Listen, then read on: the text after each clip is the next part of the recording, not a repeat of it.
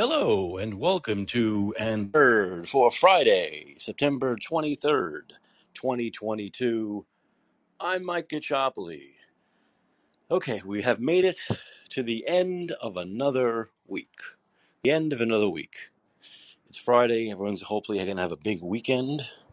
Um, I'm actually heading out to, on Saturday to um, to a very interesting place called Resiliency Village. And Resiliency Village is a village out in kind of north, I'd say northeastern California, not not far from a city called a small town called Soulsbyville. And uh, they have a resiliency village. What they what they put together is like this, this uh, community for homeless people, but it's very strict, very strictly run. Where if you drinking drugs, you're out. You're out. And I actually have a friend of mine who uh, who runs it, and um, we're going to the one year anniversary. So it should be that's my that'll be my Saturday. My Saturday will be the one year anniversary of this resiliency village. I'm actually going to go see what it's all about. I've been meaning to get out there, and since it's the one year anniversary, that's what I'll be doing. What are you going to be doing? Anything interesting? Anything interesting? Actually, you know, if you remember the movie Patch Adams, Robin Williams played Patch Adams, the doctor. That guy, I think, lives in the area, and he's actually going to come speak at this resiliency village thing. So I want to see how a community can put together a, uh, a I guess a community for homeless and it can actually work out. I understand this is actually really working out. But when I really understand the bare bones of the whole thing is that if you if you're doing drugs or if you drink or you know if you do stuff that's out of line, you're out. So it's very strict. And I think those are the kind of kind of rules you need in order to make something like that uh, work. But I'll let you guys know more about it on Monday. Next week's show, Monday night, our first show of the new week, I'll let you know more about it. But that's what I'm doing. But I'd like to know maybe what you're doing. Anything interesting? I actually have a couple of films to talk about at the end of the show. At the end of the show, I have a couple of films to to to talk about, both to recommend. Actually, I just came back from a, a, a place in San Francisco called Bob's Donuts. I am really, I'm really like I have a sugar high right now because I ate two huge donuts, a chocolate donut and a raspberry filled jelly donut. Um, Bob's Donuts is very famous here in San Francisco. There's actually usually a line. There are two locations, and uh, actually, I'm a Bob's Donut virgin. It was my first dose of Bob Donuts, but my sugar high right now is incredible. So if I, if I talk fast, you know what I'm saying. I know I talk fast to begin with. I'm a New Yorker, and you don't understand what I'm saying. So if I if I talk fast like that, you have to excuse me. Hopefully, I'll hopefully I'll come down soon from my from my uh, natural my natural sugar high. Um, well, you see from the heading of this of this uh, show, from the headline, you vote for Dems, you get what you deserve. Now, what made me write that was that I saw from Newsweek. Now, once again, grain of salt over the shoulder from Newsweek. Newsweek was also very popular at running COVID fear porn stories for at least the first year and a half, maybe two years. It was all COVID fear porn. So you really couldn't believe, you can't believe much of what Newsweek says, but um, uh, they were just basically wanting hits. They were actually playing psycho. Newsweek was playing psychological games for COVID. They put up a story with this fear porn saying everyone's dying, and then they put out some kind of an article criticizing Fauci, and then they go back uh, the next day and say, "Oh, everyone's dying," and then they criticize Fauci. You know, so it was a very weird psychological game they were playing. I'm sure it was just to get hits for as long as can because COVID sells. Anything COVID sells, no matter what the angle is. So I think they just wanted to sell. They wanted to get hits. And so Newsweek was really bad for, for, for quite a while with that stuff. So anyway, I just saw a blurb. Newsweek says in latest poll, Charlie Crist ties Ron DeSantis in Florida for the governor's race. And I'm thinking, okay, six weeks out, let's see. Florida now has what? I think 300,000, about 300,000 more registered Republicans than Democrats. Let's think about this for a second. 300,000 more. It's the largest lead for at, at, any time for Republicans registering over Democrats in Florida. So that kind of takes it out of the, you know, back and forth, lean Dem, lean Republican toss up kind of state into kind of, you know, not just lean Republican, but more than lean. I wouldn't call it strong Republican, but I'd say heavily lean Republican.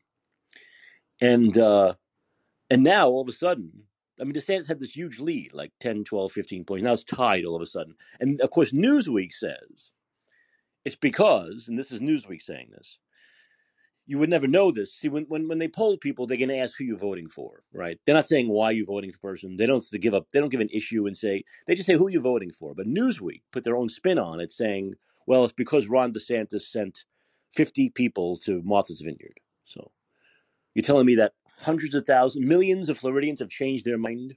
They loved Ron DeSantis. They love what he did for COVID for two and a half years. They love the guy. He he protected their economy, protected their children. But oh my God, he sent 50 people to Martha's Vineyard. We can't vote for him anymore. So if you believe that shit, then I don't know what to tell you. And if you are going to vote for Democrats, whatever the reason may be, you're going to get what you deserve on November 9th. You're going to get what you deserve. When they're emboldened by winning and they do lockdowns again, or even if it's a skinny little lockdown, a skinny lockdown, a mild lockdown, even if they bring back mask mandates for temporary periods, whatever they may do, you're going to deserve it all. Also, you'll deserve an economy in the shitter. Look at what's happening to the stock market. The stock market is now lower than it was, well, I believe 2020. I believe now. It's hit a low, three year low, below 30,000 for the first time since 2020. So you're, you're talking about a stock market that's crashing, economy that's in the dumps, nobody's working, inflation's 8.5%. Gas is a, over a buck higher than it was when, when, when Trump left office. So if you if you want more of that, then you're going to deserve more of that. I don't want to hear any crying. I don't want any crying if you vote for a Democrat and there's more lockdowns or more mandates of the mask kind, whether it's on airplanes or restaurants. I don't care.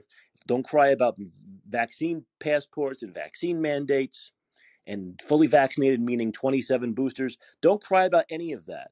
Don't cry about the economy. Don't cry that you can't put food on the table. Don't cry you can't find a job that pays. Don't don't cry that your 401k is in the shitter. Don't cry about any of that if you're going to vote for Democrats on November 8th. Don't cry about your children being taught about critical race theory that if you're white, don't don't cry about your 10-year-old being called a racist for being white in school. Don't cry about your 12-year-old being taught about gender sex change. Don't cry about any of that if you vote for Democrats on November 8th. I don't want to hear any crying because you will get what you deserve. They have served notice for the last several years. They have served notice on what they believe in, what they don't believe in, what they're going to do to you. Okay? They crave control, they crave authoritarianism, fascism, and if you vote for them, you're going to get what you deserve. Now, once again, I don't necessarily believe any poll that says 137 year old lifetime uh, politician Charlie from the crypt is has tied Ron DeSantis. I don't believe it at all. Uh, maybe they took a snapshot out of Miami. Maybe they took a snapshot out of some very liberal area. But I do not believe for one second. I mean, Floridians love this guy. His approval's through the roof. His approval's very high. Why would Charlie Crist have tied him? With Republicans outnumbering Democrats 300,000, that would mean if he's tied, that many Republicans would have to be voting for Charlie Crist, which makes absolutely zero sense, of course. Now, I think what the polls are not catching, I think what the polls are not catching, as I've, and I've said this for months now, are these newly registered Republicans. I think these polls, like in a place like Florida, are polling based on either either two or four years ago, depending on how they're doing it. I don't know if they're polling based on the 2020 numbers or the last midterm numbers. I don't know. In 2018, I, I just don't know. But I'm, I'm I'm quite sure they're not registering all these new people who have either switched from Democrat to Republican or newly new voters who never voted who never voted before who are now registered Republican. I don't think the I don't think the, they're ca- they're capturing the electorate very well because of how the electorate has switched since 2020. The way it, all these states like Pennsylvania, Pennsylvania is still dominated by Democrats by about 200,000, but that's really changed. That's down like over 100,000 from 2020. Florida has totally flipped over the last few years. So I don't think it's capturing that change in the demographic. And so, what I believe will happen, and we'll know soon enough, is that whatever the polls say on the eve of the election, I think Democrats are going to do far worse. I think Republicans are going to do a lot better than the polls are going to say on the eve of the election. And some people might be prepared for that, and some people might not. And I think Democrats are in for a rude awakening when the polls say, you know, things are tighter than expected. I think they're going to lose big. I think that in the exit polls, that electorate switch, will we will see that in the exit polling. But these these polls are just not picking it up. They're not reaching those newly registered Republican voters, people who have flipped from one party, from Democrat to Republican, in just large numbers, in the hundreds of thousands, in the hundreds of thousands in many states. Because mathematically, like I said, when you have 300,000 more registered Republicans and Democrats in a state like Florida, and Republicans love Ron DeSantis, I mean, polls have been taken for the last two and a half years. Democrats, independents in Florida like DeSantis. They like what he did. They liked that he kept their economy strong. He liked that they kept their schools open. They like all these things. So I do not believe, first of all, that one issue in which most Republicans are going to like him even more, sitting those immigrants and showing what phonies liberals are. Most Republicans are going to like him more for that, not less. I certainly like him more from that. I'm not even a Republican. So I don't believe that with the, with the demographic numbers, in order for Charlie Crist to be anywhere near Ron DeSantis, you'd have to have hundreds of thousands of Republicans crossing over in Florida voting against Ron DeSantis for a lifetime politician who's switched parties a hundred times and is just a total empty suit. So I don't believe it. But if you, in any case, in any state, if you're voting Democratic, and people will vote Democratic, you deserve what you get in the places they win. You deserve what you get in the places they win. I don't want you crying. I don't want you blaming Trumpism. I don't want you blaming Trumpers. I want you blaming yourself for voting for Democrats after what they've done to us for the last two and a half years. You must just blame yourself. I'm going to give myself, I, am I've given my, here, this new emoji thing. I'm going to give myself 10, 8, nine, ten thumbs up for that. By the way, the emoji thumbs up is in the bottom right. I don't know what it means. Uh, if I get so many, I will I win a prize. I don't know. But if you want to give me a thumbs up, it's funny. They don't have thumbs down. They don't have thumbs. All these social media companies are afraid of thumbs down, like Twitter. Twitter had a thumbs down for about two days. I was getting this thing where I could give something a thumbs down, and it went away. It went away. We got to be positive. We can't be negative. We've got to be positive. Got to be positive. okay. Um, I'm trying to just go onto my Twitter feed here and uh, see what else is uh, is happening. Um, Stacey Abrams. Speaking of Democrats, see if you vote for Stacey Abrams in in in uh, in Georgia, you definitely get what you deserve, and you deserve the absolute worst. So Stacey Abrams comes out. I'm actually trying to find the video of it was really bad. The video quality was terrible. I don't know who they it was like they were filming it with a banana. But um, you can understand what she said. They had asked her about a fetal heartbeat at six weeks. And she said, Oh, that's not a real heartbeat. That's a manufactured heartbeat that gynecologists are manufacturing to gain sympathy for the anti choice, or you might call it, I guess she calls it, anti choice sentiment. So, according to Stacey Abrams, gynecologists around the entire country are all right wingers gynecologists, doctors around the entire country, in places that, would include California, New York, because you see these these these heartbeats that are detected at six weeks, they're the same whether it's a doctor in California, a doctor in New York, a doctor in Mississippi, a doctor in Alabama. They're the same fucking thing, Stacey. You you dimwit.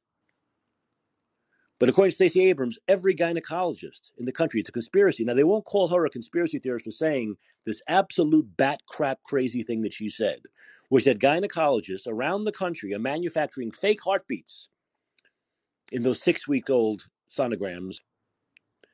Okay? Manufacturing fake heartbeats to gain sympathy for the anti abortion crowd to make it look like there's a heartbeat. It's it's Hollywood manufacturers, like a Hollywood movie. Gynecologists around the country are doing Hollywood productions and making the heartbeat sound through technical wizardry. She's nuts. She's absolutely insane. Now, once again, if Trump, when Trump says something like, what did he say about the COVID thing? Was it hydroxychloroquine or was it sun rays? It's all over the place how crazy this comment is.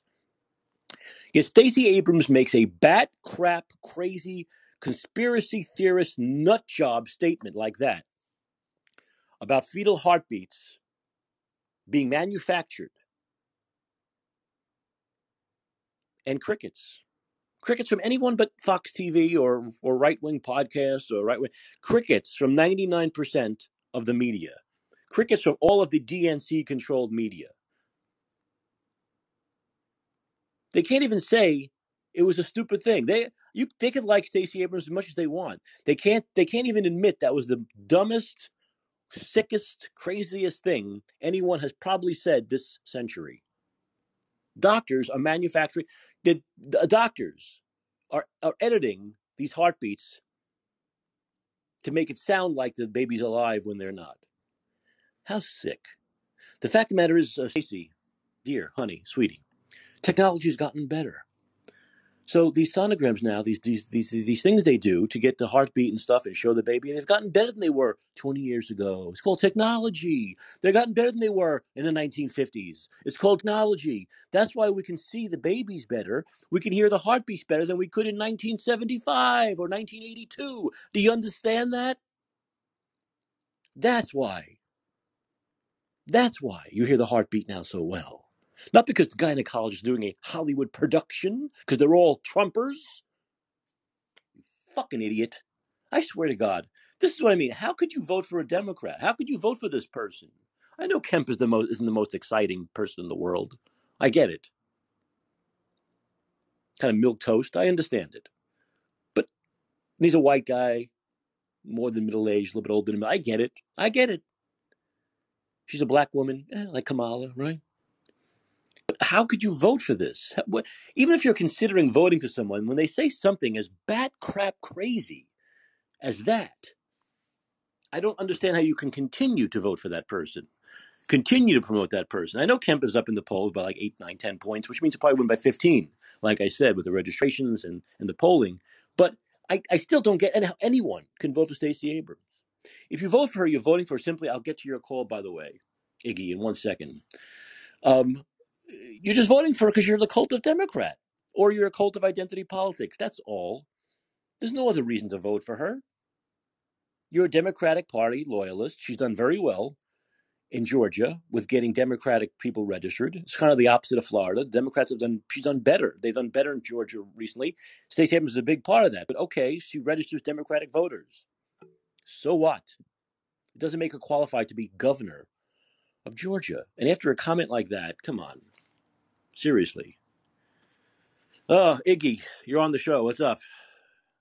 Hey, dude. Um, I'm curious about. Uh, I came in because I, I, think I was interested in the question, and I'm wondering what you think about a couple of things. So, you and I both live in a two-party system, and essentially, there's an argument to be made that says that the system is rigged, and it really doesn't matter uh, when it comes down to actual policy and actually what happens in a country like the UK or the US, whether you vote for the left or the right actually doesn't matter because the system is rigged anyway. And really, what you're engaged with is an artificial theatre of this so called difference between the right and the left that kind of doesn't exist because, or it can be demonstrated by, no matter who goes in, what happens is your country's policies are essentially going to be consistent, um, regardless of which party or who the president is or who the prime minister is, because that has now become the nature of pol- of of politics. Um, it is the manufactured theatre of so-called debate and difference, but really underneath the mechanism of state is actually just peddling the same policy agenda, no matter which party is in power. I mean, how do, how does that?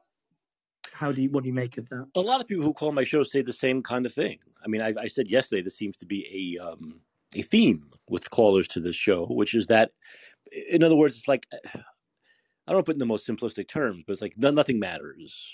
Nothing matters, right? It's like no matter what you do, it's they're both evil They're both equally evil. They pretend to be different, but they're all friends in this at the, the end, and they're all the same, and it doesn't matter. I, I understand the cynicism. I'm a very cynical person. I, I understand the cynicism of politics in this country or the UK and um, or Canada. I get it. Um, I just think if you look at certain issues, which I consider key issues, once again, I can't, I'm not going to go back 20, 30, 40 years. I'm not going to go back to Reaganomics or Clinton.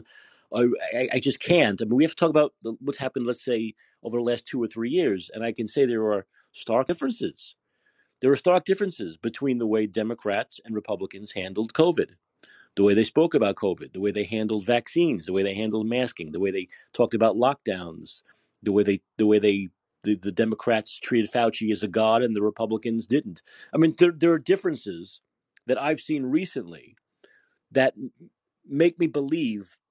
Let's put it this way: the Democratic Party needs to be punished. I think they need to be punished.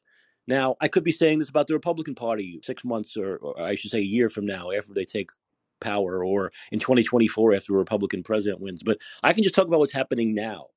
And I just see very stark differences in very key issues. Let's put COVID to the side.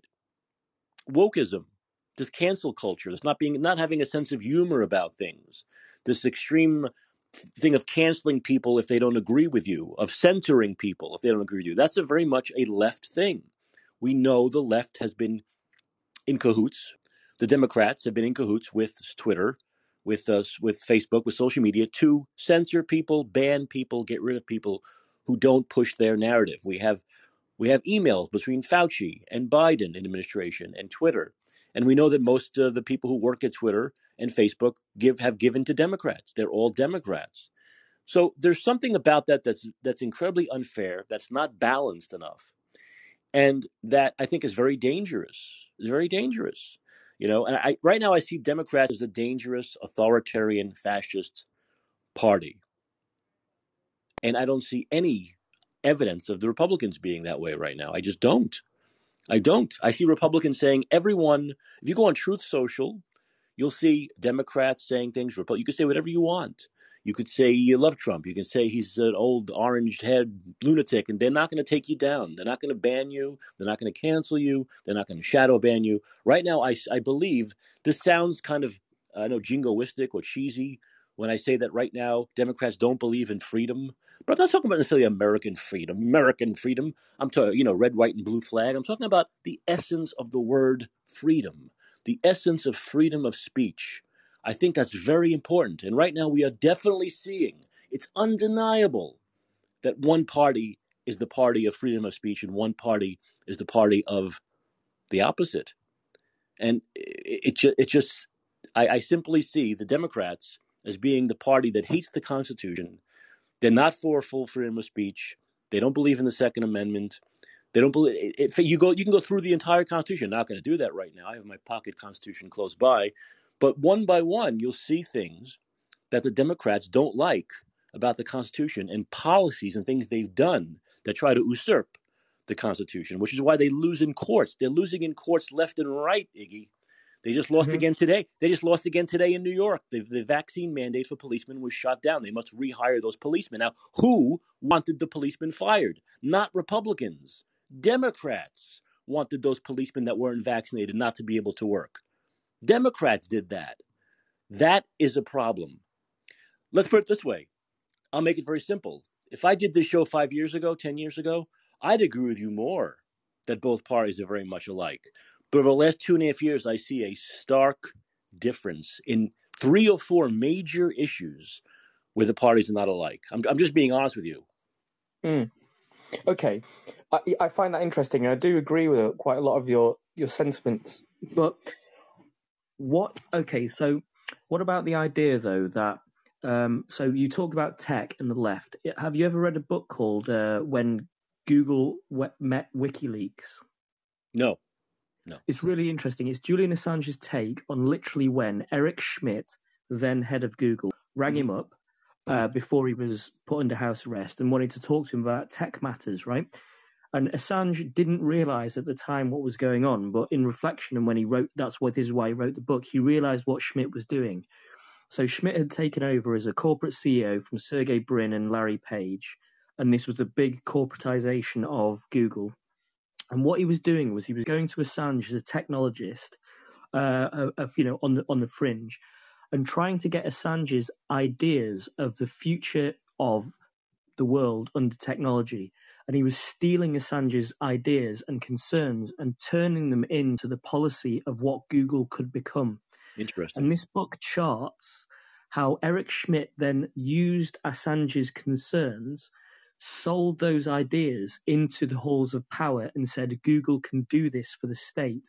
And that was a point in which Assange claims that roughly you can track the merger of big tech into the state and the blending of those two things, right? So now, if you look at what Google is, it's called Alphabet. What does it do? It basically underpins the American US state alongside Amazon mm. in providing tech platforms that are a huge way that power in general is exerted over over more than the US population, right? It's a really good book. I strongly recommend it.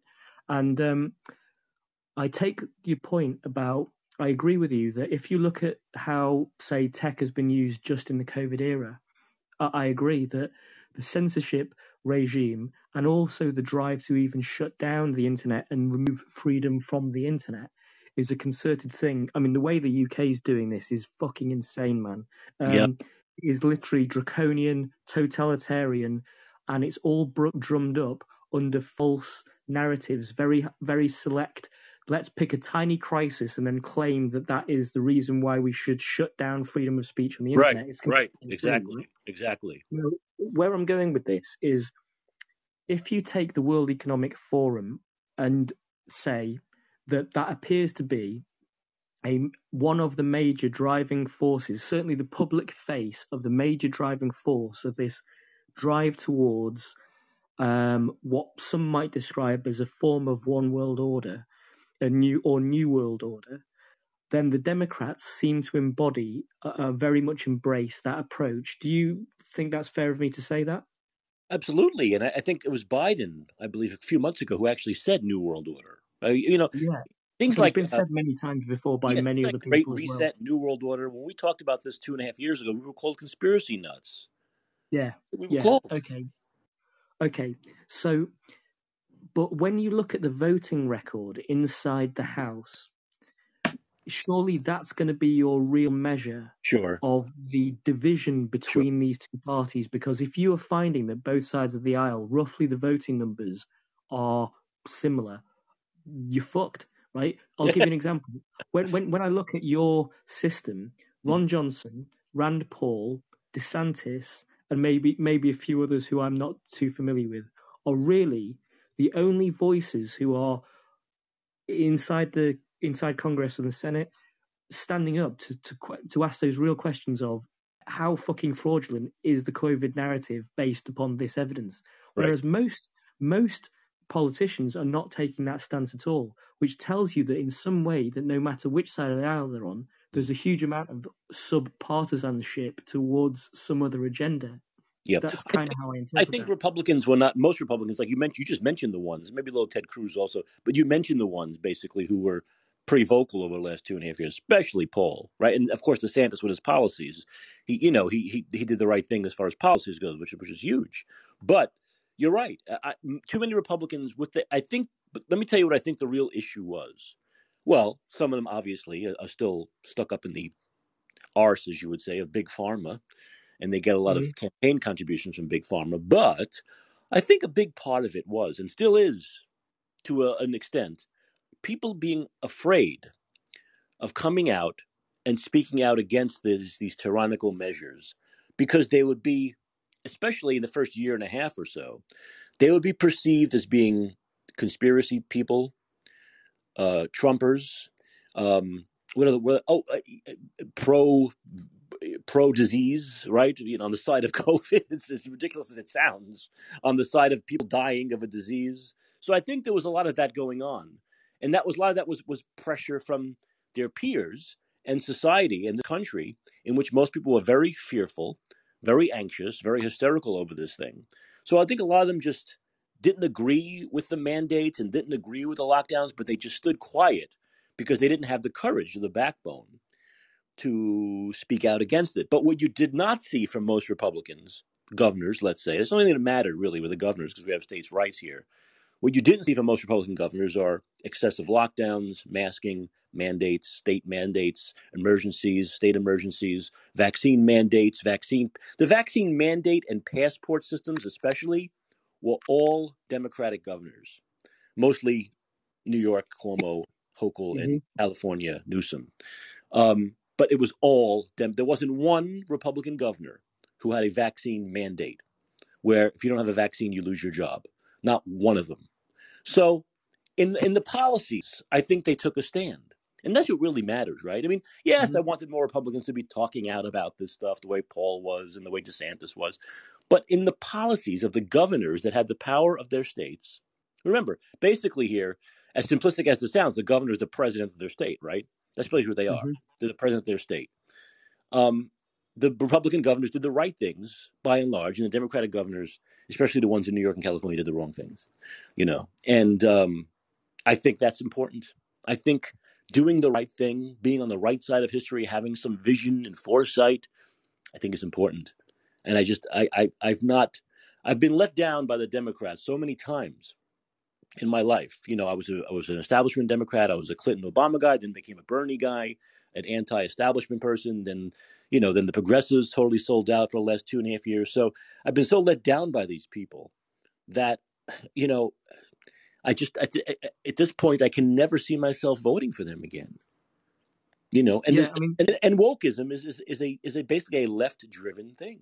It's yeah, left. okay. So I, I I completely get where you're coming from, right? And and as a UK guy watching America into COVID, what I said to to, to a large group of colleagues, I'm a pilot by trade, Mm. um, who, who uh, there were about there were large, well, a significant uh, about hundred of us all together who were watching this, going, "This is fucking insane."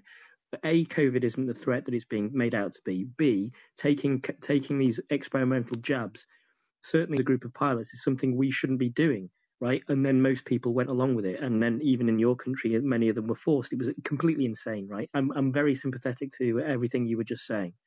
Um, however, if you go back into the era of the uh, Clinton-Trump standoff, right?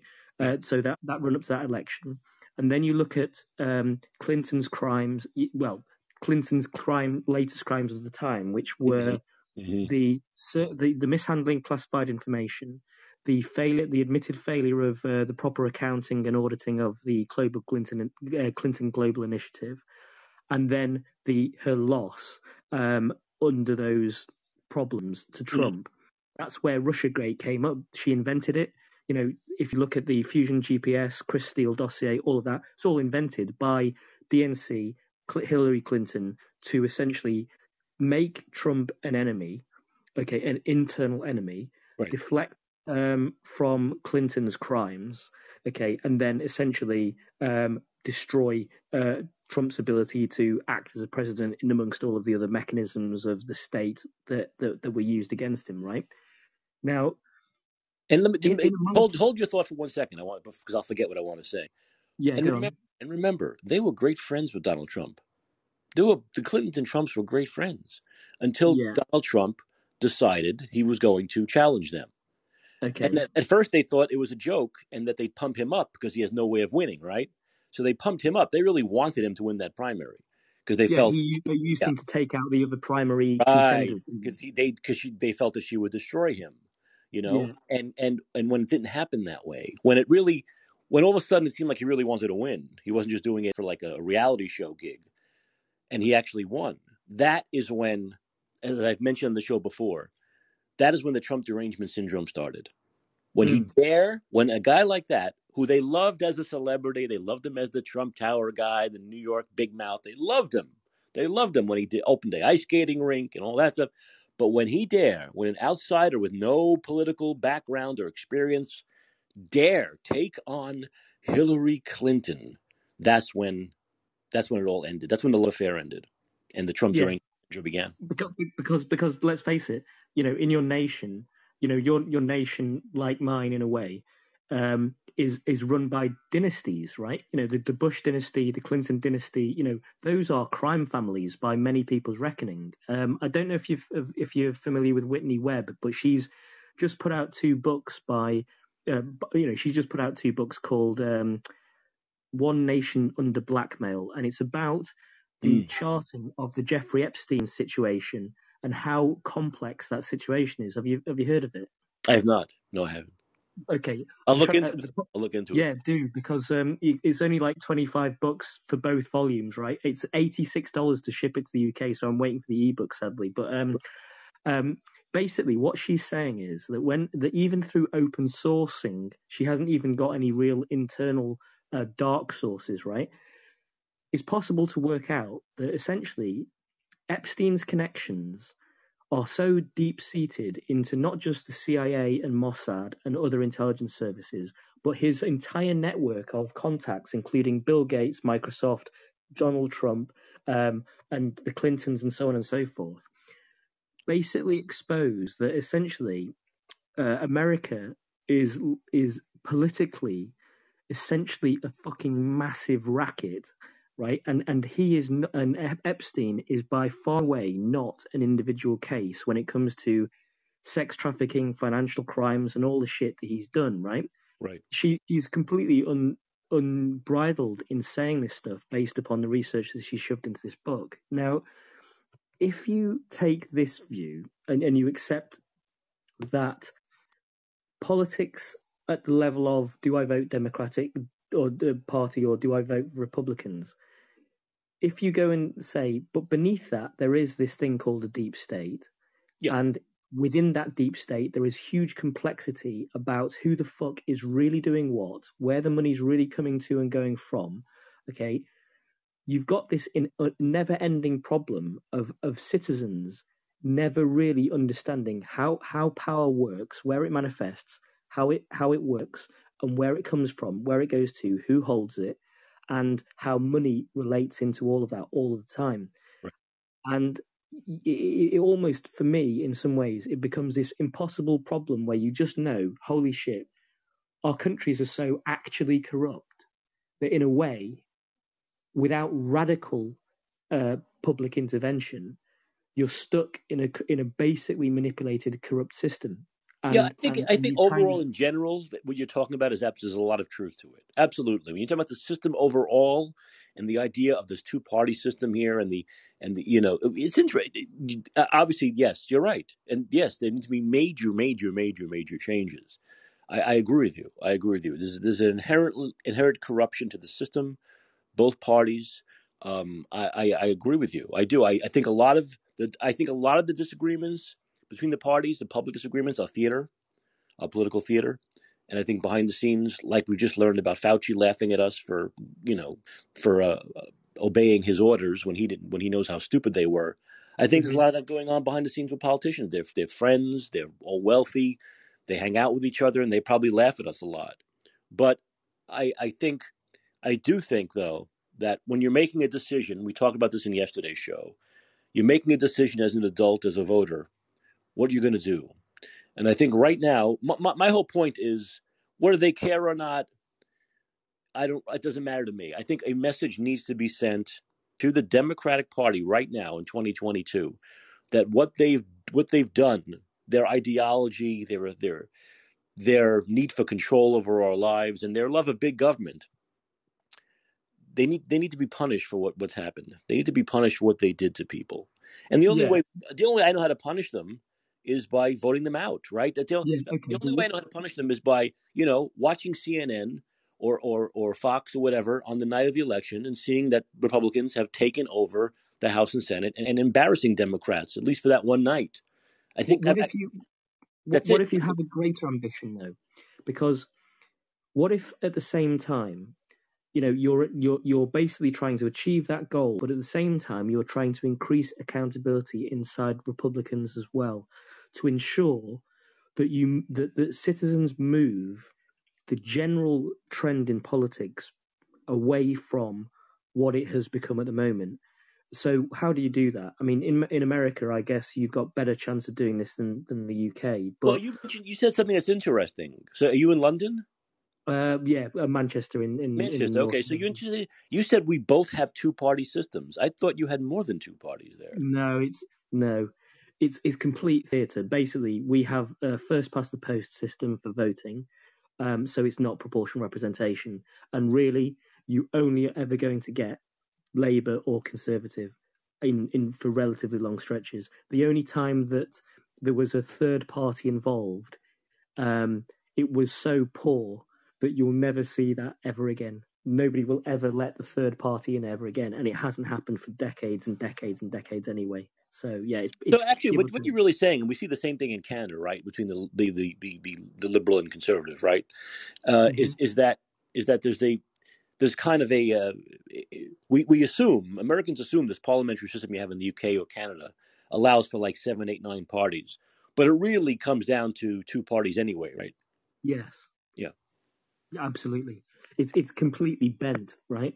But the but the but the reality is that when you look at the difference in policy between these two parties, it's fuck all. The last time the last time there was a difference was when Jeremy Corbyn, the the dyed in the wool socialist, was heading up the Labour Party, and even internally, the Labour Party internally sabotaged him, right? Using all manner of dirty tricks, and uh, and it was so basic, right? It was so crude. This is one of the biggest tricks they used. They claimed and the people inside his own party used the media to peddle an idea that there was an anti-Semitic a problem of anti-Semitism inside yeah. the UK Labour Party. I heard now, about that. Yeah, yeah, but it was all false. And this right. is what this is one of what the, one of the mechanisms that they that they used. People started to generate complaint reports saying, "I've had an anti-Semitic event. I've had an anti-Semitic event," and they, they piled them up. Uh, one one news report said there's 800 reports of anti-Semitism that are being ignored, and that became spun into saying that the, the Labour Party under Jeremy Corbyn has suddenly become anti-Semitic, and and and and by by association, somebody who has never been accused of, of being anti-Semitic, Jeremy Corbyn, is is essentially turning a blind eye to anti-Semitism. So therefore, he is basically an anti-Semite, right? Which is not true. Now, the, the proof of the pudding of this fraudulence was that when Jeremy Corbyn lost the election and then was replaced as leader for the new guy, Sir Keir Starmer, there was an investigation into an internal investigation, and the report from that internal investigation said um, two there were there were two cases of possible questionable anti-Semitic issues out of over 800 reports, and this investigation recommends that there's a there's an apology made, some changes to internal process, and that's that. And you're thinking, hang on, if this party is anti-Semitic, you don't fix anti-Semitism in a party by saying sorry and then changing a complaints procedure. Right. It's like you know, it's it was completely false. It was almost our equivalent of RussiaGate in a way, right? That's almost what it was, right? But so but Boris, but Boris Johnson, uh, uh, correct me if I'm wrong. Boris Johnson at least took a real beating over COVID, didn't he? Over his COVID policies.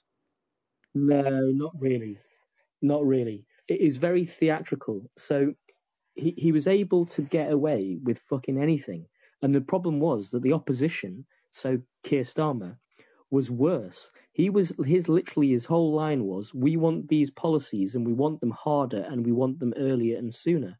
So there was no reference point against which to say somebody was standing up saying Boris Johnson's doing something completely wrong and against the science. There was literally no one holding the British polit- uh, political establishment to account based on actual science. We did we barely had anyone like Rand Paul saying this is bullshit, right? We pretty much didn't have anyone.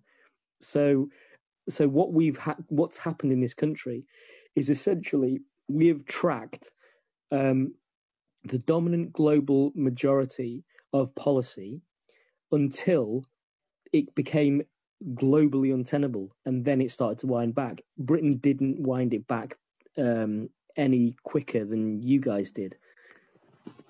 Yeah, I mean, I just I remember Boris Johnson being a total moron on COVID. I mean, just to you know, I remember he had gotten the COVID and he totally ignored natural immunity. Then he got it again, and he's still isolated forever. And he thought, yeah, it was it was a constant. I remember him, you know, constantly testing for it, even after he had it twice. I mean, it was the same kind of nonsense we saw here. You know, mm. uh, I, I, thought he was a total idiot. on the whole thing. Um, just like here, you know, ignoring the idea of natural immunity, ignoring actual science. You know, are you familiar with a with a construct called the Global Public-Private Partnership? I've heard about it.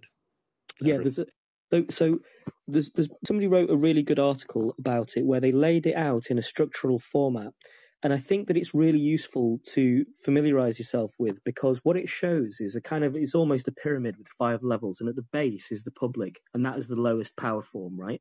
They are the public. The next level above them is what's called policy propagandists, and that's all of the media communications outlets. Then you go above and you go, you get policy enforcers, and that is where government sits.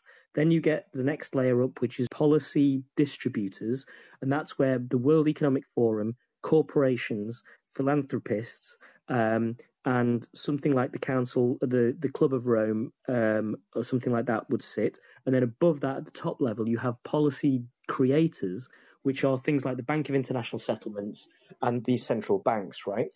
When you view politics through that lens, the world makes a hell of a lot more sense mm-hmm. because yep. then you can then you can understand that policy generation is not coming from government via citizens. It's being originated by vested minority interests, i.e., the WEF or whatever, and and then filtering down and being enforced by government and then being repeated by the media. Well, you know, there, there, are, there are entities that we know control our government and our politicians, right? Big pharma. Yeah. I'm talking about the ones that are out there on the surface that we know about, that are not clandestine, that aren't, like you say, part of, you know, uh, secret, you know, societies or or or uh, deep state. We know big pharma influences yeah. politicians. That we know, right? There's zero doubt about that. There's zero yeah. doubt that Wall Street influences politicians. We we know about that, right? We know about Wall Street. We know about so we know about the big media controlling and, and being like I've said through this whole thing of COVID. We got big media, big government, big tech, big pharma, right? It's like you know the the unholy four that are in cahoots with mm-hmm. each other. But this is the stuff that I understand is on the surface. We all get it. Oh, we should get it. Some people don't get it. We all should get it. But you're right. There are other factors going on that we're not privy to. That we're not privy to. That that control. But I think more and more they're being brought to the surface. And a big part of the reason why they're being brought to the surface are the so called crazy conspiracy theorists, who were actually really good, most of them. Yeah, there are some wacky people out there. I know a few. But there are a lot of them who are very good investigative. Nowadays, if you're an investigative journalist, you're called a conspiracy theorist. That's mm-hmm, how yeah. that's how sad journalism has gotten. If you actually look deep into things, if you question them, you're a conspiracy theorist. It used to be called great journalism. Yeah. It was called, conspiracy. and that is part of the social media, the big government, big tech. That's part of their narrative to make us all seem crazy when we simply want to investigate things on our own and don't take the word we see on TV or hear on the radio or see on mm-hmm. social media. You know, so mm-hmm. I think the fact of the matter is, it's a lot like the Klaus Schwab guy, right? Klaus Schwab, that evil bastard Mm-hmm. Well, more and more is being known about him and George Soros, but that's because of these great quote unquote conspiracy theorists who actually ask questions. Yeah, and, and bring the, stuff the, to the forefront. The, one of the key um, measures of what you're saying is this: Why is it that Julian Assange, who has only ever published pro- uh, provably true things. Nobody has ever said that WikiLeaks ever pr- published anything that wasn't true. He is the world's greatest form of investigative journalism, right? right? Absolutely. And, and yet, look at what's happened to him, and look at what the public support is for him. It's actually far lower than it should be if you believe the media, right? but he is the world's greatest truth teller that shine shone light on pretty much huge amounts of uh, the darkest parts of the way our world is actually run, and yet he's about to die in prison, right? No, I know. That tells you a lot about the apathy uh, amongst society for truth, and that should be should be the biggest warning sign of all. And even and even Donald Trump didn't pardon him, did he? I know, and that's so sad because the funny thing about Trump, and I don't have strong feelings one way or the other because I don't really believe that the figurehead really is the defining factor, right? Because he was clearly blocked massively by the system and the political actors around him, right? so he couldn't even do half the stuff he wanted to do. But he said the interesting thing to me about Trump was when I was watching him on the primaries trail. He, and I was watching. I took the time to watch several of his full speeches because I just knew that they were misrepresented in the media and they were clipped down and they were bent. Right. Mm-hmm. When I watched him, he was speaking very plainly on, on, on topics around economics, basic economics, basic situations that affected working class people and middle class people and rung home a lot. Inflation, you know, where, how, how, how education, things like this. They were very straightforward. There's a lot of straightforward communication actually. And the thing is, in there, he said, I love WikiLeaks and I'm going to jail Hillary Clinton. Right. But then when he got, when he got into power, he didn't do either of those things, and no. many of the things he didn't do. And there are probably quite a few reasons for that, but it shows you that you still, even from a guy like Donald Trump, even though he's on the outside, and he, he said what he needed to do to eventually win, but either he he chose not to, to follow through, or he and or he couldn't because the system blocked him. Yeah, I think on parts. I think on the Hillary Clinton thing, on the Assange thing, I can't talk other than to say what you have said. That once again, it's part of the deal that you can't you just can't pardon someone like that, right? Um, because they are they have real they, they have real truth and knowledge, and you don't want that out there. But um, I think with the Hillary Clinton part, it was probably just people within his own party saying, "Look, don't press this," you know, just simply let it go. You won. You did what you had to do to win. It helped you win, and then that just let go because it'll be seen as a political vendetta, which the Democrats don't seem to give a shit about, right? They'll raid yeah. they'll raid Mar-a-Lago, they'll they'll try to sue him in New York for a quarter of a billion dollars. They don't care. I don't know why he cared, but I think that's what happened. Is that they said, look, you'll you'll look like a dictator going after his political opponents, so don't do it. Once again, the Democrats don't care about that now, but I think the people, you know, who have some legitimacy told Trump, don't do that. You'll look like a dictator going after political opponents. Just let it go. You won, and I'm sure that's what he did. You know, he's not beyond mm. reasoning with. That's this is what Democrats want you to believe that this guy's some ogre who you can't reason with, you can't talk to.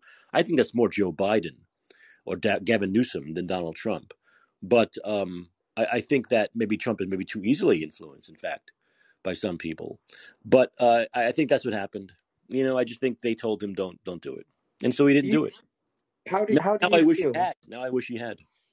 How do you feel about the um, the the election count corruption narrative because if you look at Dinesh D'Souza's uh, documentary 2000 Mules and then you look at there's another one I can't remember it's just come out it's about an hour long mm-hmm. um, which brings back in absolutely uh, testimony from even a guy involved in programming these systems saying they're all completely hackable they're all completely uh, manipulable and so right. on and so forth do you think that there's that that that narrative holds water?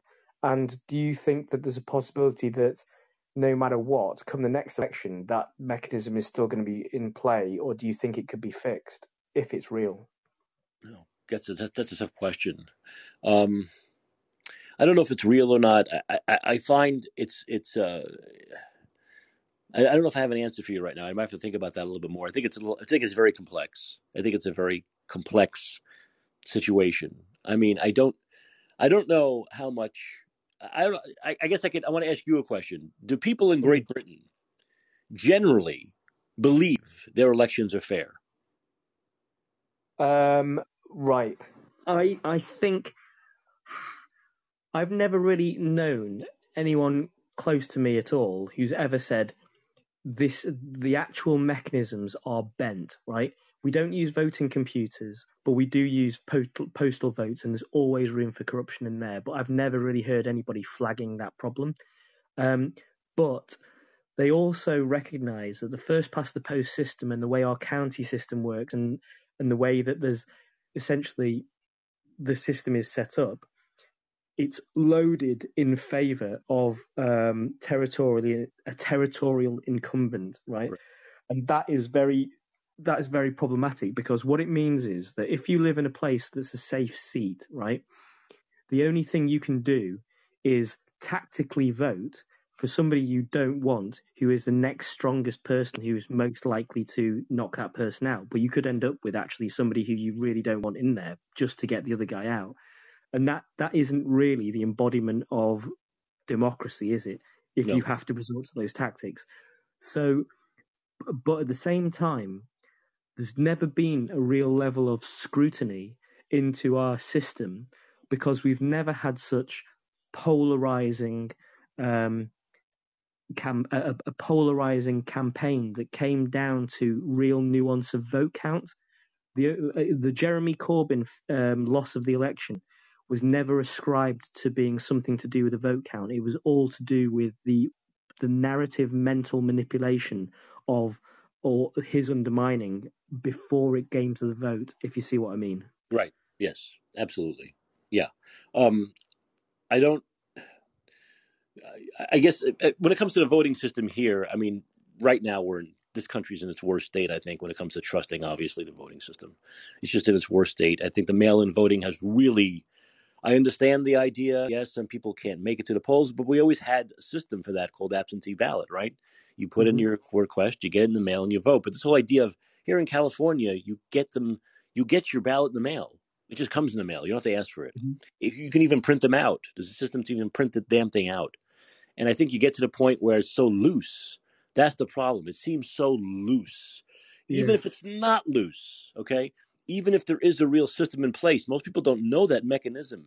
They can't visualize or intellectualize that mechanism. So it just seems so incredibly loose that there's Mhm. no faith in it. And then when you have a situation like we had in 2020, where all of the voting that takes place on the day of is calculated quickly, and then these mail-in ballots come in drip, drip, drip over the next seven days, and it- the election flips from Trump Mhm. to Biden. You can understand why Trump supporters don't, you know, don't trust that. You can Mm. understand it. So they need to do something here to make people believe in the system a little bit more, and they really do. And I think it could be a, you know a unified voting system where it's the same in every state. You know, it can be it can be a, a system where we we vote over a weekend where you have two days to vote instead of one. But I- I really believe that we need to try to limit it to going get up, get, get off your ass, go to the vote, go go to the polls and vote. And if you can't, you Mhm. put in a request for an absentee ballot the way you've always been able to. So this whole Mhm. idea of this makes it easier to vote, or people couldn't vote before because they couldn't get off work. Make hey, both parties should agree to make election day a federal holiday, so you don't have to work, right? Then there's no excuse that you have to go to work. Mm. So there are ways to do this. I don't like this system of just all of a sudden opening the mailbox and there's a ballot, or I can print one out. I don't like it. I just don't. I don't like it. I think it. Uh, I think another big problem with that is beyond like um, corruption and you know people who are dead dying and people who aren't citizens dying. I don't necessarily. I like the idea if you go into a voting booth, you go into a voting booth, you're there by yourself, right? Up until that point, your vote could have been influenced. You could be thinking which way you want to do it. Your husband might want to see your wife or whatever. But you go into that voting booth, and it's just basically you in the voting booth. Okay. I don't like this idea of getting mail in ballots simply because I think there are a lot of situations in this country where men will sim- simply fill out their ballot for their wife for their wives. You Mhm. can't tell me that doesn't happen in a lot of households in this country, or vice versa. But mostly, it's going to be men filling out the ballots for their wives, and I, I just I don't like that. I don't like that where someone else can fill out your ballot, right? So basically, that person's voting. Technically, it's legal, right? But that person's basically voting twice, aren't they? So there's no Yeah. control when you do mail-in ballots. Your son can fill it out for you. You can fill it out for your son. Oh yeah, go ahead, mom. Just throw it in the mail, whatever. I don't like that. I Mm. think I like the idea of you go into a voting booth, it's just you. There's no one influencing you when you're in that voting booth. That's why they have that electioneering thing where you can't within 100 feet, you can't, you know, hand out any paraphernalia. There's something about that that's just much more secure. One person, one vote. I don't like ballots going to people's apartments and homes. I just don't like it. Yeah. I don't like it. You know. Yeah, I agree. I mean, the, the, you know, the things that I'm kind of here about manipulation of your system, apart from what we've already talked about with the vote count and so on, is like the use of the the the, the supposed use of um, you know, essentially illegal immigrants to unregistered illegal immigrants and slackening of the slackening of the requirements to be able to vote to to exploit that and essentially you know i mean i don't know whether it's true it just it, it- it's hard to know what on earth to believe but it seems insane that that could happen it, uh, do you do you take that seriously or is that kind of Yeah, potentially I, I don't think it's a. a, a, a problem within the man, millions. You know, what I'm saying it's like a huge problem. You know, I just think it's it could be a problem, but I think it's it's it's so small. I don't think it really matters that much at this point. I don't think we should make a huge you know uh, issue over it. Uh, I don't think elections are swing are swinging one way or the other because of that. But um, I, I just think there are way too many holes in the system. You know, we can go over. We, we spent a whole hour just going over the holes in the system, the Mm-hmm. possible the possible problems you get from the way the system is set up now. And and the fact of the matter is, people don't trust it. And the Democrats are hypocrites. They say, "Oh, the Republicans are the ones who always say, oh, the Republican election stolen." Come on, man. Russia, Russia, Russia. He's an illegitimate president. He's not my president. You know, come on. The, both sides have done this. Both sides do this, especially in tight elections, right? So uh, I don't think anyone really trusts the system right now. I really don't. Do, do you? Do you basically, the the whole argument with the Democrats in power now is that well, one of them is that Biden is clearly mentally incompetent, from what I can tell. His his behaviorally, it, it it doesn't make sense to watch a guy wandering around on stage, not knowing where to go, and shaking hands with the air and all this weird stuff. How is he But perceived in Britain, by the way? uh, well, I've got to be honest. I don't spend a lot of time focusing on um, mainstream news. I, I have to scan a lot of media to to try to work out truth for myself. I'm one of those guys, right? Yeah. But it's never really ever raised that he there might be something wrong with him. Ever. I've never seen that in the British press ever, right? They've never. You've never seen anything in the British press questioning his cognitive ability. Not really, no. I mean. I don't look too hard. I don't see everything all the time, right? Um, understand. but Yeah. no, it's not really coming. It doesn't really come up, right? But you shouldn't have to look very hard. That's the point. I think you shouldn't. Well, yeah, I mean, you know, if you if you if you do want to look, and you can go on to, uh, you know, you have a quick look at Tucker Carlson, or then some, so, or just type in Biden's gaffes onto YouTube, you will find it. But you kind of have to look, right? Nobody's alerting the British public to this, right? Right. And then you look at Kamala Harris. I mean, she she doesn't have age as an excuse for being mentally incompetent, yet she appears to be mentally incompetent to me, right? Well, I think she's just dumb. Is that, is that what you mean? Is that what you- Yeah, yeah. I don't think she has any cognitive issues the way Biden does. I don't think it's dementia No, or no, Alzheimer's. no. She's dumb. She is not qualified, right? No, she's not qualified at all. Uh, It's but, frightening. but I find that right. I find that really disturbing because Yeah, thank you. Of course it is. Especially you since you guys so old A, and fragile. a fragile. nuclear football, right? And B, you're meant to be kind of running, still running the world, right? And yet it's quite clear that the guy at the top party is not only riddled with corruption, right, which is provable by his son's laptop, but also he is two way two cards short of a full deck, and then the and the next person who will take over would clearly be not be up to the job. So, but that tells you that both of those people are puppets. Well, what's frightening about Kamala Harris, and I've mentioned this before, is that it's amazing how how far she's gotten. Right? She was the Attorney General. She was the District Attorney of San Francisco, Attorney General of California, United States Senator from California, largest state in the country. And then it takes her becoming vice president for people to realize she's not competent. Look Yeah. at all the damage she has done. Look at all the big offices she held. Think about how incompetent she was in all those in those three huge offices she held before this one. But she flew under the radar until she became vice president. And now everyone's realizing what a moron she is. But look how far she's gotten. How frightening is that idea?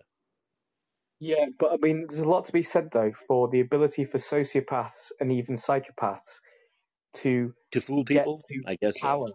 Yeah. right? But Because they, a narcissist as well can do it, you know. And and there's a lot of that in politics. You can tell from people's sort of communicative style s- that there's somewhere in the spectrum of narcissism and possible sociopathy, and there's a, must be a huge amount of that in business and in and in politics. So it doesn't surprise me in a way that she is where she is. But uh, what's the name of the lady in America, in New York, who's trying to sue Donald Trump? Uh, The attorney general there, Letitia something or other, is it? James, yeah. Yeah. Yeah. So I I I I've only seen some short head clip, uh, short short clips of kind of how she's communicating about that, right? But I'm looking at her thinking, you're you're meant to be an analytically minded, rationally minded, legal mind, and yet you are communicating about trying to pursue Trump on a very childish basis on a very emotive basis, which is not in keeping with the rationality required for law. And Yeah, yet, he, is, he, beat Hillary Clinton. Right, he beat Hillary Clinton. It all started from that. He beat Hillary Yeah. Clinton, and that's when it all started. That's when this all Trump derangement syndrome. You hear Letitia James. We'll talk more about it next week. But Letitia James, you see, you see her some of her ranting about Trump in the past. She's Yeah. absolutely unhinged. She's insane. and and there's no there's no demand for evidence, is there? There's Right. no pe- people operate now on sa- on asserted sound bites. So so you'll never see politicians spending four hours in an open debate going into deep dives on topics, will you? You will get a guy turning up for two minutes on any show saying assert, assert, assert, assert, assert, because, and that's it. It's It's, like it's, that's no basis for making political decisions, either for voters or for the politicians themselves, right? yeah, yeah. Uh, you know, it, uh, it's it's truly amazing. It's truly amazing that someone in that Letitia's position can have there are videos of her. I mean, this is not 1950. There are videos of her saying things like, "I'm going to get him. We're going to get him. I'm going to get him. He's the worst. We're going to find him. I'm going to get him. I'm going to get him." How how do you allow that for someone in that kind of a position? How does she keep her position? Well, she keeps it because the governor is a Democrat, right? Cuomo now, Hochul. So the governor's not going to not going to do anything. Not going to speak out against. Not going to fire her. So it's amazing. But her uh, she's basically saying, "I'm going to get him one way or another," almost like I'm going to get you, my pretty, from the Wicked Witch of the Oz, the Wizard of Oz, the Wicked Witch from the Wizard of Oz, and then she does, right? And then she supposedly does, and no one questions it. Well, no one on the left question. No, no one in the left-owned media question it. Uh, obviously, if you watch CNN, MSNBC, you know you have to watch Fox News in order to get anyone to question that behavior and the ability to keep her position after she talks that about somebody.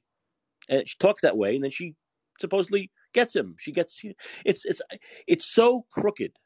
It really is so incredibly crooked, and it is what I said to you. It is basically getting revenge from your political enemies and revenge for beating Hillary Clinton, beating Hillary Clinton and the woman who's supposed to have it. It was hers. How many times did Democrats say in that campaign? I don't know if you if you heard this in the UK, but we heard here constantly. It's her time. It's her time. It's her Yeah. time. And how dare he take her time away from her? We got to get this guy. And that's what they've been doing for the last six years. Okay, yeah. Uh, on on that point, going back to like the the the, the, the Clinton versus Trump thing, your, your you know your media was even willing to go around doing a vox pop of people saying who are you going to vote for, and they're going to go. They they were saying people were people were getting airtime for saying, "I'll vote for Hillary Clinton because she's a woman," and it and, and and we need a woman in the White House. I was thinking, hang on a second, that is fundamentally sexist. Nobody would be allowed to be saying, "I'm going to vote for Donald Trump or any other man because he's a man." Of course Right? not. Oh, of It's course not. completely insane, right? To, to, Yeah. to, to allow that kind of polarized, one-sided polarization on a gender basis, no matter whether you're woke or not. It just doesn't make sense. No, you know, and this gets down to this idea of um, you, you mentioned wokeism, right? So basically, if you have a job, this is my attitude to, to this. If you have a job requirement, you set the basic qualification standards and stuff, and you set the bar for that job, and then you then you screen everybody against that bar. And ideally, what your process is is nothing to do with their name, nothing to do with their gender or their preferences. You simply don't ask any of those questions. You just go, here are the questions relating to the job and your qualifications for that and your vision for the future of this position, and we'll try and work out whether we're going to take a chance on you, right? Mhm. Except that there are now so many other forces in play in perception, whether that comes from affirmative action or whether that becomes more nuanced and biased in favor of um, diversity statistics and so on and so forth, that it's rendered the bar of a job uh, based on skills and suitability, just on capability, irrelevant in a lot of respects. And this has been sort of outed a little bit by Ver- Project Veritas has caught people out admitting to this, and and it's happened in other other other other, other walks, right? And the issue for me around wokeism is and this identity politics thing is it is a weaponization of individualism. So if you try to fracture society, or and I use that word very guardedly, down and down and down, so that people can find identity at such a such a tiny minority basis, what you actually do is you achieve the breakup of power amongst the citizen mass, and that's what I think wokeism is for, right? Yes. It's essentially to turn people's views. Uh, a, a, way of looking at this is that is about tribalism, right? People get identity from a tribe, and, and generally that starts at the national border. I'm an right. American, I'm a I'm a Brit, whatever, and it comes back down to say maybe I'm a Floridian, maybe I maybe I support this football team, maybe I do this job, whatever. And your tribal identities come down and down and down uh, until eventually you're left with friends and family. And it, what you want to do if you want to maintain constant power over the masses is destroy their identity boundaries and make them as small as possible. And that's what I think, you know, wokeism and identity politics is really all about. It's how you do that on a massive scale. It's how you do that on a massive scale, yes. And that and that's something that once again I think right now, getting back to the original point we spoke about, was the idea that this is really being pushed now by the left. It's really being pushed now by the left. And the right has, you know, tried to fight against this and I think it's the wokeness. I think I really think wokeness is what it might might kill Democrats in November more than COVID. I think the wokeness thing, people are tired of it. People are tired of of of, of this whole idea of walking on eggshells on every little thing, of of, of comedy yeah. Destroyed, of, of society being, you know, of culture being destroyed, of not being able to disagree with people, of having the government say we we we control your children, not the parents. That's a big yeah. reason Glenn Youngkin won in Virginia. I think all these elements right now to me, getting once again back to our original point, really separates the two parties. I want to I want to talk one more thing that I'm actually get to my film reviews, and uh, but I want to ask you one question since I have you on the line. You're in the UK. What is your take on the on on the the royal family and that continuing in your country? Are you a big okay, royal? I'm not. I'm not. I'm yeah. I'm not a royalist. I I um. I basically my my problem is that there's two there's two questions. If the Queen or now the king, does not have any direct political power, what is their point in society? Because what people will tell you is that that position was a check and ba- a final check and balance over the power of government. So she could have vetoed um, the acts of her government in extremis. So the idea might be that if you really realised that your government had gone haywire and was going to invade illegally for some reason, she could have probably stepped in and said, "Bullshit, guys, we're not having it." Right? But she gave up that power a long time ago. So you've got to ask the question: What the fuck's the point in the monarchy? And I don't know what the answer to that is, but I suspect that it isn't. It doesn't serve the citizen anymore, right? At all in any way, because she doesn't have the power in the seat. Now the second question is why is it that most of the territories around the world that are tax havens or tax evasion points, British Crown territories? And those two things together are really tell you something about what the point of the British monarchy is. It's it's to maintain some of that aspect of the global uh, system. Yeah, to, to me, it's what's really amazing to me watching the whole thing on this side of the pond on TV. I watched a lot of the stuff on Fox. They showed the, the you know the, the funerals and all that stuff. Is uh, uh, by the way, who pays for that? Do the people pay for that, or is, or is the royal family pay? Public, public money. It's public money. Oh Jesus Yeah. Christ! Oh my God! Would that cost? About eight hundred million pounds. Jesus, I don't know, mate. Because imagine how much it would cost to get all of those heads of state in, and the security bill must have been billion. incredible. That that's truly incredible that the people have to pay for that. But anyway, um, I was watching that and thinking, it's really amazing to me how people on the left can, in one in one breath, say, "Oh my God, we're against elitism." But of course, people, we know people on the left are some, some of the most elitist, privileged people, and then they just go off loving this stuff, right? I mean, this is basically the height of elitism and privilege, right? And raising these people up to say, "Look, I understand seventy years." I understand the history. I understand it's amazing. She seemed to be a very nice person, the kind of person I liked my grand, you know, my grand to be my grandmother. She seemed very cool, very great sense of humor, dry sense of humor, nice person, did a lot for charity. I get it. I'm not here to badmouth her. But some people have this idea that, you know, one person's death isn't more important than the others. But when you see something like that, they're obviously saying, well, this person's death is much more important than anybody else's, basically in current history, right? In the, in the last hundred years. Yeah. You know, so there's something really garish about it, I think. I really do. You know, Yeah. Agreed. you know, and I don't know. I, I think, I think what really people in this country, what makes, I don't know about your country, people in this country, I know there's a history of this in your country. There's more history involved. But here, it's more like, just like, uh, what do you call it? Soap opera stuff, right? Yeah. You know, it's like tabloid stuff. It's like a, it, it, people who have empty lives, this fills up their lives. You know what I'm saying? Mhm. So it's almost like a soap opera does. I remember being a young boy, and uh, my grandmother would be loving the soap operas, and she would talk to her friends about people in the soap operas as though they knew them. You know, as though they were Yeah. like relatives. I used to think they were talking about my relatives before I realized I was old enough to realize they're just talking about a fucking soap opera.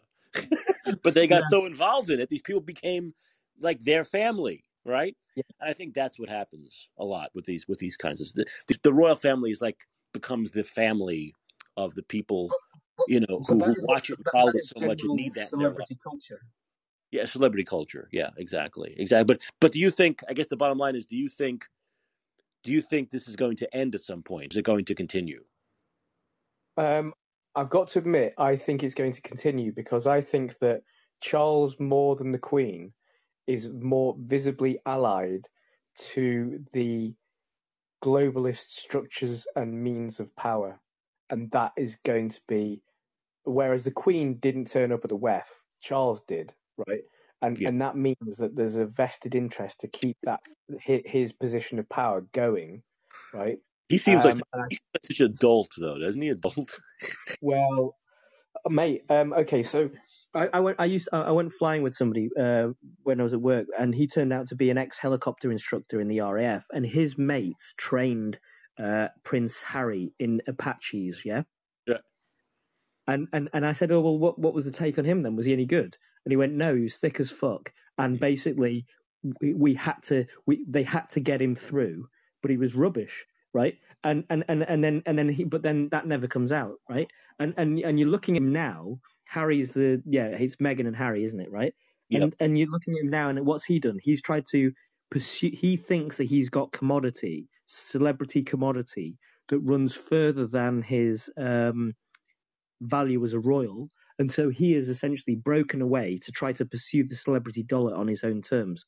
I, I, think that's a big mistake because because if because if you listen if you, if you listen to him on a podcast, I don't think that's gonna that that's gonna last, right? So so so I just find that the whole construct of what what he would bring um, and what Charles brings is not what is in the public eye. It's it's it's underneath that. It's power, money, and connection. If you see what I mean, and therefore I think that it will persist. Well, that's it's interesting. I think you're probably right. I don't I don't see it ending anytime soon. Uh, There's too much glamour, too much money, too much media attention. I, I don't think it's gonna. I don't think. I think. I think the younger generation is going to take it less and less seriously, right? But I, I don't think it's. I don't think it's really going to go away any anytime, any you know any anytime soon. You know, to tell you the truth. But what I what I want to get to, I'm going to let you go in a second. But Iggy, thanks for calling. I, I really Oh, appreciate it's it. But, really enjoyed the conversation, man. But this is a great transition because my. I'm going to do a film review now. Of, are you a David Bowie fan? Yeah, Oh well, Moonage Daydream is a documentary. I don't know if you've heard about it. And yeah, this, yeah. Cool, man. yeah. So I'm I'm gonna get into that now, but stay, stay with me. But thanks for calling, and uh, hopefully uh, you can call back again next week. We'll talk more. Pleasure, Mike. Great Yeah. talking to you. Appreciate it. Thank you.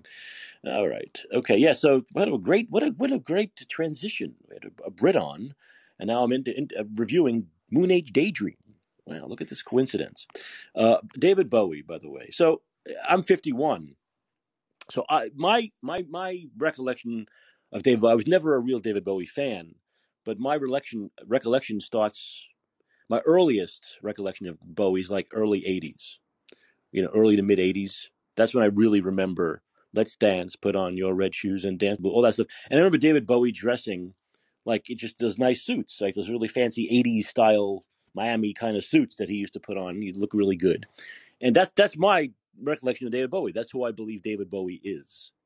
So I walk into this movie, Moonage Daydream, which was showing in IMAX here in San Francisco. I think it's showing in IMAX in some theaters, but you should go see it regardless. One of the best documentaries ever, uh, one of the best biopics ever.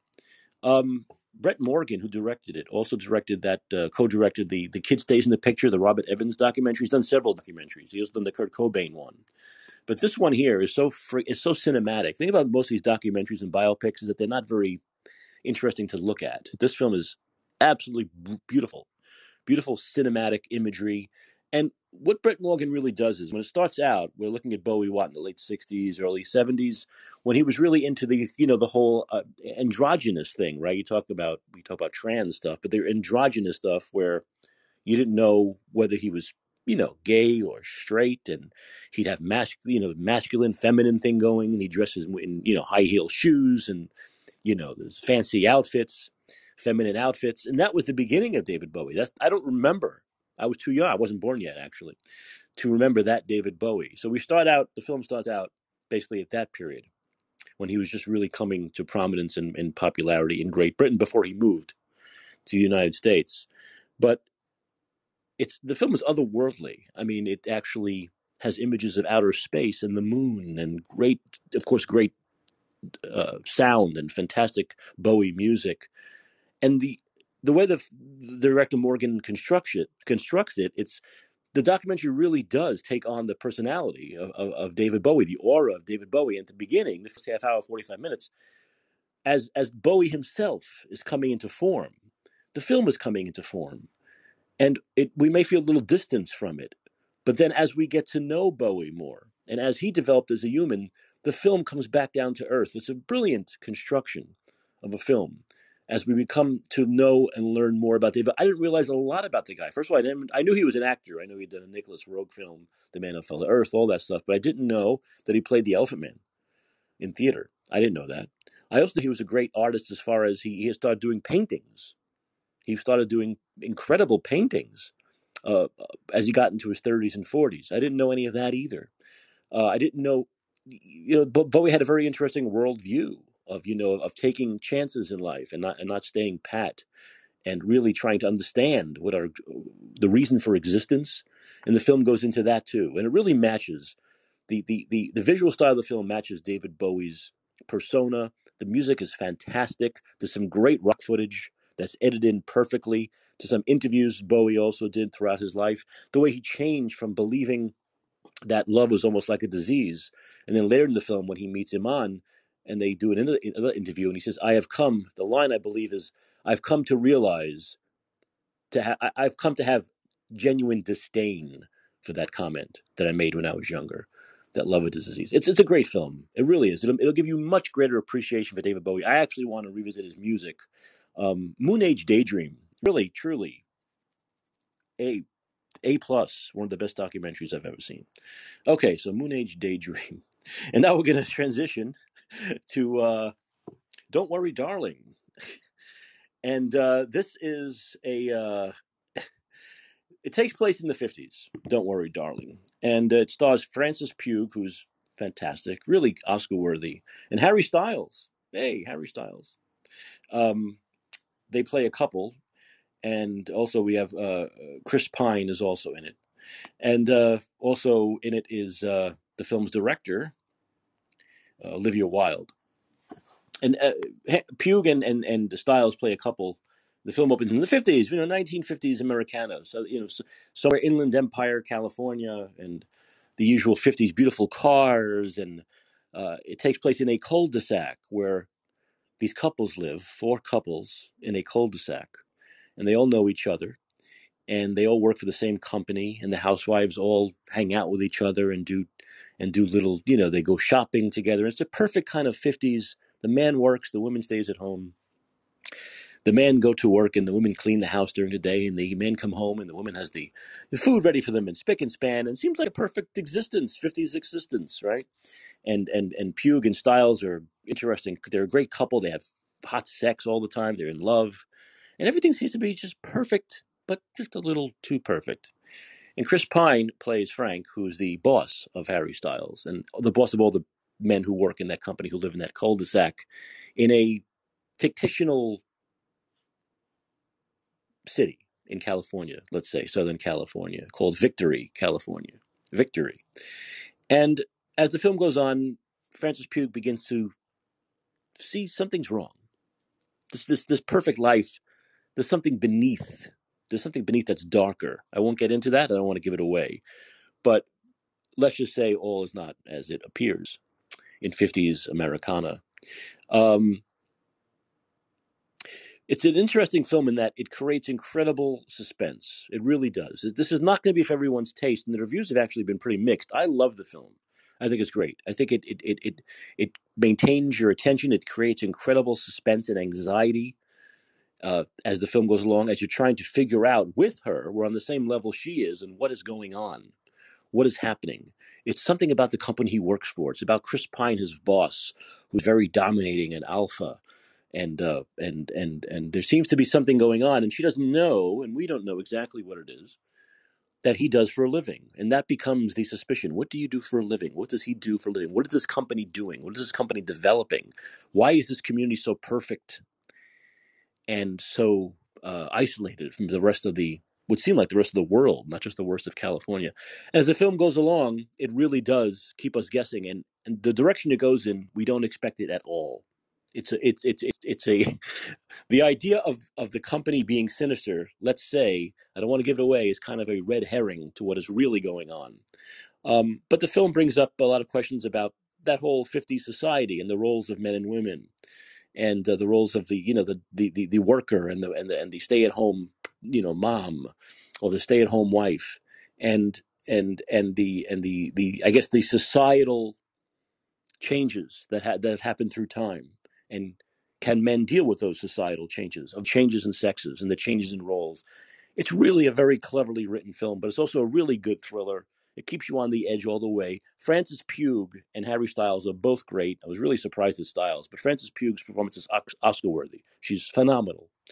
And we really feel the tension that she's feeling, everything that she's feeling, the claustrophobia, the the not knowing what's going on, the think about of, of sinister things happening around her. We feel it because the performance is so freaking good. So I'm going to really recommend Don't Worry, Darling. I think it's a great film. Like I said, the reviews have been mixed, but I think you shouldn't listen to the reviews. You should listen to me. I think you'll really like it. If you're in the mood for a good suspenseful thriller, Don't Worry, Darling. If you're in the mood for a great documentary, one of the best films of the year, then Moonage Daydream. All right. Wow. Good show. About an hour and a half. Look at this. Um, Iggy, thanks for calling. I think Iggy was my lone caller today, but it was nice to have a caller from the UK, the other side of the pond. I think that might be maybe only my first or second caller um, from from the UK. So thanks for that. And uh, next week we'll talk uh, more. We'll see what happens over the weekend. But but but we're getting uh, six weeks away from uh, midterm elections here uh, in the United States, and I think we need to really start talking about some of these races that are going on, and uh, you know talk more i guess in depth about. And also i'm, I'm going to be interested in people who are living in places where these big races are happening to call in and tell me more about what's going on there locally because once again here in san francisco we're screwed. The democrats are always going to win here. There's no chance of any real change and that in itself is is a, is a travesty. But i'm going to end the show and end the week and say i hope you guys have a great weekend. I hope you do some have fun stuff uh, the summer's over, but the warm weather, I think, is still with us in most parts of the country. So enjoy it while you can. This has been a Let's Be Heard. I'm Micah Chopley. I want you to remember, always remember, vote Democrats out of office. Vote them out now. Have a great weekend, and I'll see you back here, 11 p.m. Pacific time, 2 a.m. Eastern time. Iggy, I don't know what time London. What, 5, 6? Was it 6, 7? I don't know. Anyway, 11 p.m. Pacific, 2 a.m. Eastern Monday night. See you right back here. Thanks for listening.